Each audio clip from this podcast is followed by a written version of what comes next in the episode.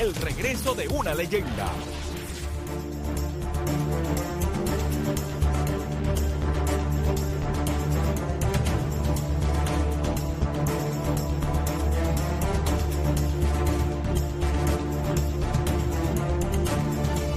Buenos días Puerto Rico, buenos días América. Comienza Nación Z Nacional. Soy Leo Díaz, hoy martes 26 de abril del año 2022. Contento nuevamente de estar con todos ustedes en Puerto Rico y fuera de Puerto Rico. Tantos y tantos amigos televidentes y radioescuchas en el continente. Y antes de comenzar este análisis que yo sé que usted espera y disfruta enormemente, vamos a los titulares con Carla Cristina.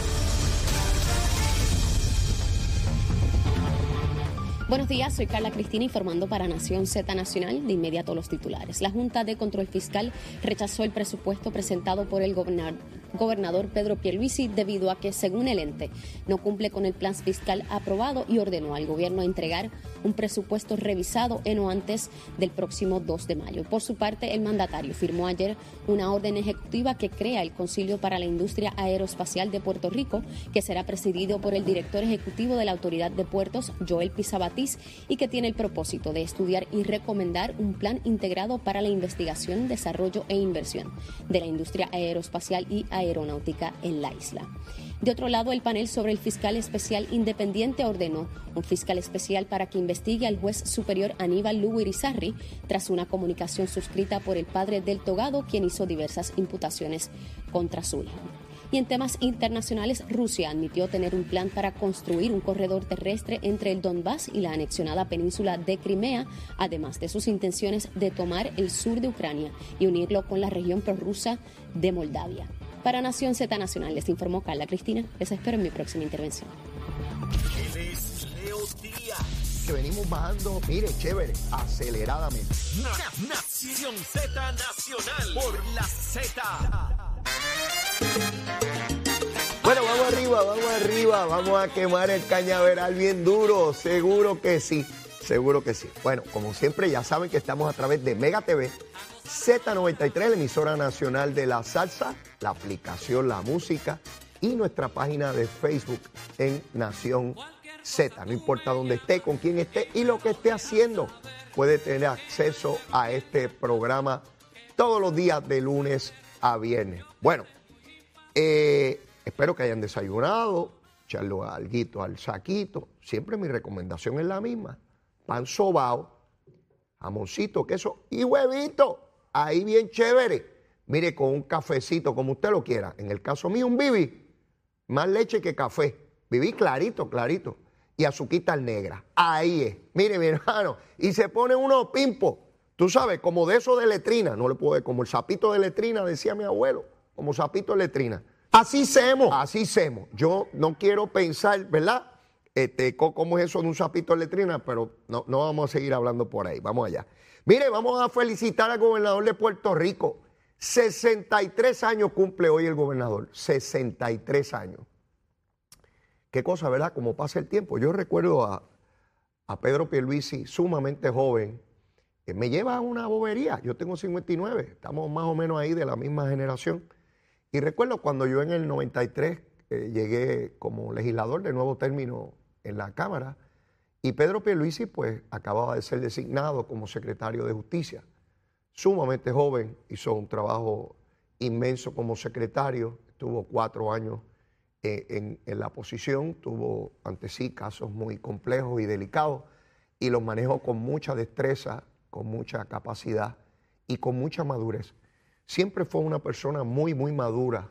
Desde muy joven recuerdo pues los intercambios que teníamos. Yo, no lo conocía personalmente, ¿verdad? Lo conocía como funcionario de gobierno, el intercambio que teníamos la oportunidad de tener en vistas en la, en la Cámara de Representantes, vistas públicas, ¿no? Cuando él comparecía para atender proyectos de ley. Eh, y luego pues lo conocí a nivel personal eh, eh, a su familia, a sus hermanos, a sus padres, en fin, y, jamás pensé, ¿verdad?, en aquel momento, tantos años atrás, que en algún punto fuera a aspirar a una posición electiva. Lo veía más como abogado. En aquella etapa se veía más como jurista, como abogado, y luego como, como, abogado en la práctica de, de la profesión. eh, pero no como político, fue para allá en el 2008, para esas elecciones, que junto a, a Luis Fortuño, pues aspiró a comisionado residente y empecé a ver sus dotes políticas, ¿verdad? Este, siempre hay un político en ciernes en cualquier ser humano. Es cuestión de si se dan las condiciones para que florezca y en el caso de él se dieron y no solamente se dieron, sino que fue exitoso. No todo el mundo tiene la posibilidad, primero de aspirar y segundo de, lograrlo. Eh, fue comisionado residente en dos ocasiones y eh, candidato a, gobernación en primaria. En una primera etapa no, no lo logró y en la segunda sí lo logró y es gobernador de Puerto Rico. 63 abriles, 63, está empezando a vivir el muchacho, está empezando a vivir. Mire, cuando yo me criaba, uno hablaba de alguien de 63 años y hablaba de una persona, ¿verdad? Ancianito. Hoy no, hoy uno habla de una persona, digo, y en el caso mío, yo lo sigo extendiendo para adelante. Yo le doy la pata a la lata si yo me estoy acercando a ellos. Te voy a decir, no, menos de 80 años, soy un nene, un bebé, empezando, empezando a nacer. No se ría, así es. Uno dice, ese muchacho, dice uno. Recuerdo a mi mamá cuando decía, no, que las muchachas, y las muchachas eran las hermanas de ella, y tenía sesenta y pico de años, pero mami, ¿cómo que las muchachas? Bueno, para mí son las muchachas, son mis hermanas. Pues mire, el que hace la lista incluye a los que quieren la lista, ¿verdad? Pues Pedro Pielo hizo un bebé, eso está empezando a nacer, imagínese usted, 63 añitos, seguro. Si es que al gobernador de Puerto Rico muchas felicidades, mucha salud y mucho entendimiento para, para poder gobernar. Indistintamente del partido político, los, ciudadanos que tienen el, alto privilegio de dirigir a, sus pueblos, pues uno tiene que, pedir mucha sabiduría. Es muy complejo, gobernar, muy complejo, hay que tomar decisiones que afectan a millones de personas y cualquier determinación en una u otra dirección puede tener consecuencias muy difíciles eh, para, miles o millones de, ciudadanos. Así que muchas felicidades al gobernador, que la pase bien, no solamente hoy, todos los días de su vida, y como siempre, pues eh, que, que la pase bien y que Dios le dé mucha salud y muchos años de vida. Bueno, vamos con el COVID, vamos rapidito con el COVID. 194 personas hospitalizadas, 194. Yo pensé que íbamos a seguir bajando porque hubo ahí como una fluctuación, pero, pero dio un cantacito hacia arriba. Probablemente lleguemos a los 200, no sé. Mi esperanza es que no, que no llegue, pero nunca sabemos. Eh, la positividad está en 22%. Ayer le preguntan al gobernador, mire, a la luz de la positividad y de las hospitalizaciones, ¿va a poner restricciones? Y el gobernador dijo que no, que no. Llevamos dos años en esto todo el mundo sabe lo que tiene que hacer. Ahí eh, la inmensa mayoría de la población está vacunada. Se están poniendo los refuerzos. Saben lo que significa distanciamiento, mascarilla, lavado de manos. En fin, todos sabemos ya. Ya el pueblo está debidamente informado y adiestrado sobre cómo manejar la pandemia. Así que este asunto de los cierres, el confinamiento, no. Y ya veo personas diciendo que cómo es posible que no cierren. Miren, si abren malo, si cierren malo, siempre va a haber un grado de la población inconforme con la determinación. Por eso les dije que es difícil gobernar. Porque hay gente que quiere que cierren a todo el mundo, como en China. En China están encerrando a todo el mundo en Shanghái. Están encerrando a todo el mundo. Hoy leía información sobre que se está perdiendo alimentos que estaban almacenados porque tienen a las personas sencillamente confinadas. Claro, allá es un sistema distinto. Allá el gobernante dice que es así, encierra a todo el mundo y se acabó. Y a protestar para el cuartel, ¿verdad? Aquí no, nuestro sistema es distinto. Eh, así es que siempre va a haber gente peleando. Ah, que tienen que cerrar a todo el mundo y meterlos en las casas y, olvídese de eso. Y otros diciendo que no, que hay que liberalizar. Y otros diciendo que hay que vacunar, y otros diciendo que no vacunen nada, a mí no me da la gana de vacunarme. Así que mire, así somos, así somos los seres humanos. Así hacemos. Y cuando aquel dice que es para allá, yo digo que es para acá. Y empezamos a pelear. Si para eso estamos aquí, para pelear en este mundo. Y peleamos por lo que sea. Y aquel dijo que era así y yo digo que es asado. Y, y dale para adelante, dale para adelante. Y para dirimir esas controversias hacemos elecciones y votamos y sale una mayoría. Entonces los que perdieron dicen que hubo trampa o que no fueron suficientes y el que ganó dice que tiene el derecho a gobernar infinitamente. Mire, así somos los seres humanos, aquí en cualquier parte del mundo, no importa el sistema. Así somos, mi hermano, así somos. Así que eso es lo que hay. Vamos con el otro tema. Ah, usted sabe para dónde voy. Luma, lumita, lumera. Luma, lumita, lumera. Mire, 299 abonados sin energía hoy a las 5 de la mañana. Abrí el celular, puse las marquitas, tiqui, tiqui, tiqui, tiqui. 299. Quiere decir que 1.468.200, que sé ni cuánto, tenían energía eléctrica. Mire qué bien está trabajando Lumita hoy. Luis Raúl no le va a decir eso, está calladito, porque como está trabajando bien Luma. Ahora cuando revienta una cosa, pues Luma hay que votarlo y que se vaya de Puerto Rico. Pero verifiqué antes de comenzar el programita. Mire qué programita bueno este que yo hago. 350 abonados sin energía eléctrica. Subió un chililín, un chililín. 350. ¿Dónde está el problema? De esos 350, 199, 197 en Carolina. Voy a buscar la fotito. Aquí se lo tengo retratadito para decírselo a ustedes. Miren qué cosa chula. Región de Arecibo, 16 abonados nada más sin luz. A esta hora, Bayamón, 95. Carolina, como les dije, 197. Caguas, 33. Mayagüez, solo 5 abonados sin energía. Ponce, solo 4. Y San Juan, 0. Todo el mundo con energía eléctrica. Todo el mundo cuando verifiqué antes de comenzar el programa, por supuesto, puede haber fluctuado algo porque esto se va poniendo al día todo el tiempo, ¿verdad? Este, ¿Qué les parece? A la luz de esa estadística que yo les acabo de dar, ¿está trabajando bien Luma o no?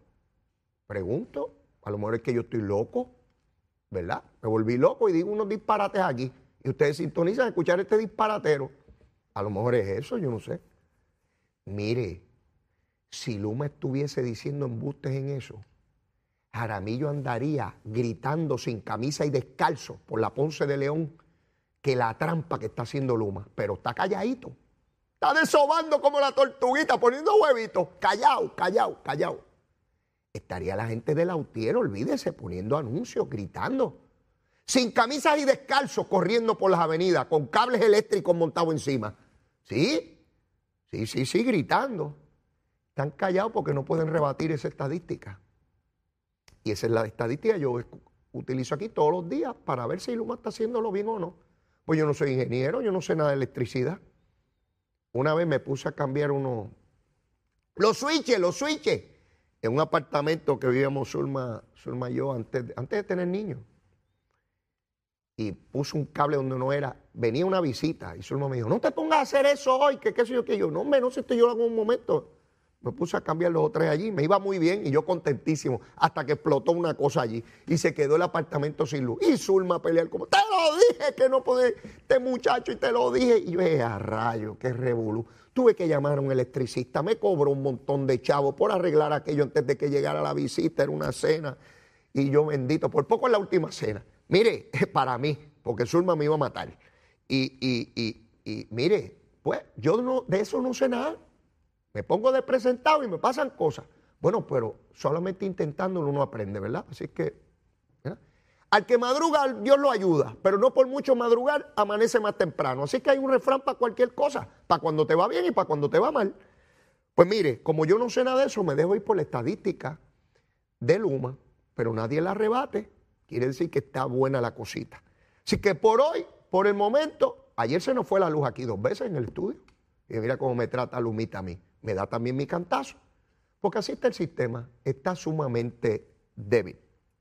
Bueno, vamos a entrar en materia, lo que a usted le gusta, la política. Usted, yo sé que usted escucha lo de lo de Luma y escucha lo del COVID y todo, pero lo que a usted le gusta es la cosa política. Que mucho nos gusta la política a los boricuas, a los boris. Desayunamos, almorzamos, cenamos y antes de acostarnos nos comemos unas galletitas con, con algún juguito y seguimos hablando de política. ¿Qué politiqueros somos? Hasta los que dicen que no les interesa la política es porque están pendientes a ella. Todo el mundo pendiente a la política. Y aquel dijo y el otro le dijo y aquel peleó y aquel contestó y aquel... Y ahora yo te gano y mañana yo te gano. Si esa cosa, no podemos vivir sin esto. No sé si es esta cosa de que vivimos en una isla. No, no es eso. En los Estados Unidos pasa igual en cualquier parte del mundo. Porque se trata de los que nos gobiernan, ¿verdad? Pues mire, Hoy el Partido Popular Democrático tiene una reunión muy importante, muy importante. Se trata de la conferencia legislativa. ¿Qué es la conferencia legislativa? Los partidos políticos agrupan a sus delegaciones de Cámara y Senado, todos los partidos hacen eso, y crean lo que llaman una conferencia legislativa. En otras palabras, que los 12 senadores del Partido Popular y los 26 representantes de la Cámara se reúnen en, un lugar, en este caso en la sede del Partido Popular, y la persona que preside esa organización es el presidente de la colectividad. En el caso del Partido Popular es Dalmao, el presidente del Senado. En el caso del PNP es Pedro Pierluisi. ¿Qué ocurre? De tiempo en tiempo se reúnen para tomar decisiones sobre los asuntos legislativos. Para eso es la conferencia legislativa. Cómo van las cosas, qué proyectos hay pendientes, qué pasos deben dar. Y se habla de elementos legislativos y políticos, porque la legislatura es un cuerpo político. Por tanto, allí se toman determinaciones sobre qué pasos se van a dar, qué vistas públicas, qué proyectos se le va a dar paso, qué proyectos no se le va a dar paso, qué posiciones políticas o qué planteamientos políticos van a hacer en los hemiciclos o públicamente en conferencias de prensa. Dalmau no ha reunido esa entidad desde que es presidente, hoy se da la primera. No es una conferencia legislativa común y corriente. Se da en un momento donde hay serios cuestionamientos, no solamente al liderato de Dalmau como presidente, sino a la propia institución del Partido Popular yo podría estar aquí un rato largo hablando de todas las controversias que hay en este mismo momento en el Partido Popular entre líderes, insultándose unos a otros, insultándose. Pero no solamente se insultan, están cuestionando por primera vez desde la creación del Partido Popular, están cuestionando el instrumento político del partido. En el PNP también se dan muchísimas peleas, seguro que sí. Y aquel le dijo y el otro le dijo, usted lo han visto a través de los años. Se dan más y, son más evidentes cuando se pierde una elección. Cuando se gana, pues todo el mundo se tolera y se dan besitos en el cutis, pero con ganas de darse cuatro galletas también, ¿sabes? Sí, sí, no me vengan con usanga. Hay gente en el PNP que no se puede ver. Sí, así es. Y se abrazan y se dan el besito y esa, pero también este pájaro aquí yo no me llevo con él. Así son los partidos, ¿sabes? Así son. Y así siempre van a ser. Eso no, eso no hay que lo cambie. Así somos, ¿saben? Así somos. Pero en este caso, en el Partido Popular, tienen esta, esta reunión y tienen que dilucidar muchas controversias, muchas. Y sé que tengo que ir a la pausa ya mismo, pero entre otros temas, estamos hablando del planteamiento que hizo el presidente eh, en torno a que las mujeres que, abortaban eran asesinas. Estamos hablando sobre eh, proyectos de ley como eh, lo que tiene que ver con la ley del salario mínimo, que hubo mucha controversia. también estamos hablando de las posturas del Partido Popular de cara a las próximas elecciones, el reglamento del Partido Popular, también eh, la redistribución electoral que ahora se añade como un elemento, las controversias personalistas entre líderes del partido, los planteamientos de eh, Tatito en torno a un planteamiento de una eh, de paz, un tratado, una cosa, las enmiendas del partido. Pero más que nada, tiene que ver de cara al próximo ciclo electoral y la viabilidad del Partido Popular. Nadie esperaba en el Partido Popular que después del verano del 19 y en una primaria cruenta como la que tuvo el PNP a la gobernación, nadie de ellos pensó que su candidato a la gobernación fuera a perder. Ellos estaban por sentado de que iban a ganar la elección. Apenas tienen una mayoría no absoluta en el Senado y tienen justo los votos mínimos para mayoría absoluta en la Cámara. Saben que la situación es difícil. No hay un líder claro en el partido y se empiezan a cuestionar después de las decisiones del Tribunal Supremo de los Estados Unidos que dice que Puerto Rico es una colonia. La Junta de Supervisión Fiscal pierde sentido su partido y están tratando de ver qué pueden hacer si algo de camino a este proceso pero también están la salvación de carácter individual de líderes que ven en precario su reelección. Y les voy a dar unos datos, se los voy a presentar en pantalla tan pronto regresemos de la pausa, porque apenas comienzo a quemar el cañaveral. Llévatela, chero.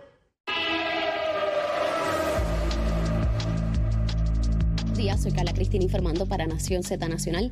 En el tránsito continúa el tapón en la autopista José Diego desde el área de Buchanan hasta la salida hacia el Expreso Las Américas, así como la carretera número 2, la PR5, la 167 y la 165, todas en dirección a San Juan. Congestionadas también las avenidas Lomas Verdes y Las Cumbres en tramos de Bayamón, Guaynabo y Cupé en su trayecto hasta Trujillo Alto y está semipesado el tránsito en el Expreso Valdoriotti de Castro, tanto en Santurce como en Carolina, donde también hay tapón en varios tramos de las avenidas Campo Rico, Paseo Los Gigantes, Iturregui, Ramal 8 y 65 de Infantería. Está semipesado el tránsito de la autopista Luisa Ferré desde la zona de Montiedra hasta el área del Centro Médico en Río Piedras y moderados tramos de la carretera número 1 en ambas direcciones entre San Juan y Caguas, donde también están ataponadas las avenidas de Getó y la 183. Semipesada la 30 en dirección de Juncos a y Caguas y más liviano el expreso Chayán en San Lorenzo. Más adelante les actualizo esta información. Ahora pasamos con el tiempo. El Servicio Nacional de Meteorología nos informa que para hoy se espera aire más seco sobre la región en horas de la mañana, mientras que un sistema frontal débil se moverá sobre aguas del Atlántico avanzada la tarde y provocará aguaceros en el sector sur de la isla y los vientos continuarán moderados moviéndose del noreste a 15 millas por hora y las temperaturas máximas deberán fluctuar entre los medios 80 grados en las costas y los bajos 70 grados en zonas de la montaña y el interior. Más adelante les hablo sobre las condiciones marítimas para Nación Z Nacional. Les informó Carla Cristina. Les espero en mi próxima intervención. Precision Health Centers es un centro de salud multidisciplinario con alrededor de 30 años en la industria de la salud, siendo una compañía netamente puertorriqueña con servicios en toda la isla y en Estados Unidos. Estamos comprometidos con nuestros pacientes. Ofrecemos servicios de audiología, terapia física, terapia de mareos y vértigo, patología del habla y lenguaje, terapia del habla y lenguaje, terapia ocupacional, quiropráctica y medicina naturopática. Precision Health Centers, ahora con más servicios para su salud.